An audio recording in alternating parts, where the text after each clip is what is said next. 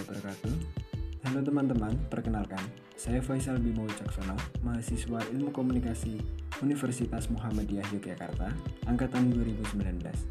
Kita berjumpa di podcast saya. Pada kesempatan kali ini kita akan membahas tentang teknologi penyiaran. Sebelum kita masuk lebih dalam mempelajari teknologi penyiaran, ada baiknya kita mengenal syarat-syarat penyiaran terlebih dahulu. Syarat-syarat penyiaran tersebut adalah yang pertama, harus tersedia spektrum frekuensi radio. Yang kedua, harus ada sarana pemancar. Yang ketiga, harus ada perangkat penerima. Yang keempat, harus ada siaran atau program acara. Yang kelima, harus dapat diterima secara serentak. Lalu timbul nggak sih pertanyaan kenapa kita bisa terhubung dengan suatu siaran atau frekuensi tertentu? Jawabannya adalah kita terhubung melalui sarana pemancar.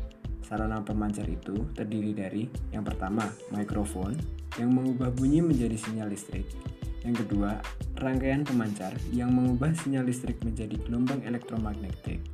Yang ketiga adalah antena yang memancarkan gelombang elektromagnetik sehingga dapat merambat ke tempat yang jauh. Lalu, teknologi yang menggunakan pemancar yang tentu akrab dengan kita adalah radio dan TV. Radio menggunakan teknologi pemancar berupa amplitudo modulasi dan frekuensi modulasi, sedangkan TV menggunakan pemancar suara dan pemancar gambar.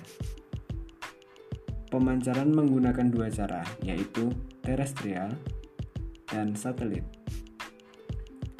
Lalu, lembaga penyiaran di Indonesia yang umum diketahui ada dua, yaitu lembaga penyiaran publik atau umum seperti RRI, dan TVRI, lalu penyiaran swasta seperti Trans TV dan Global.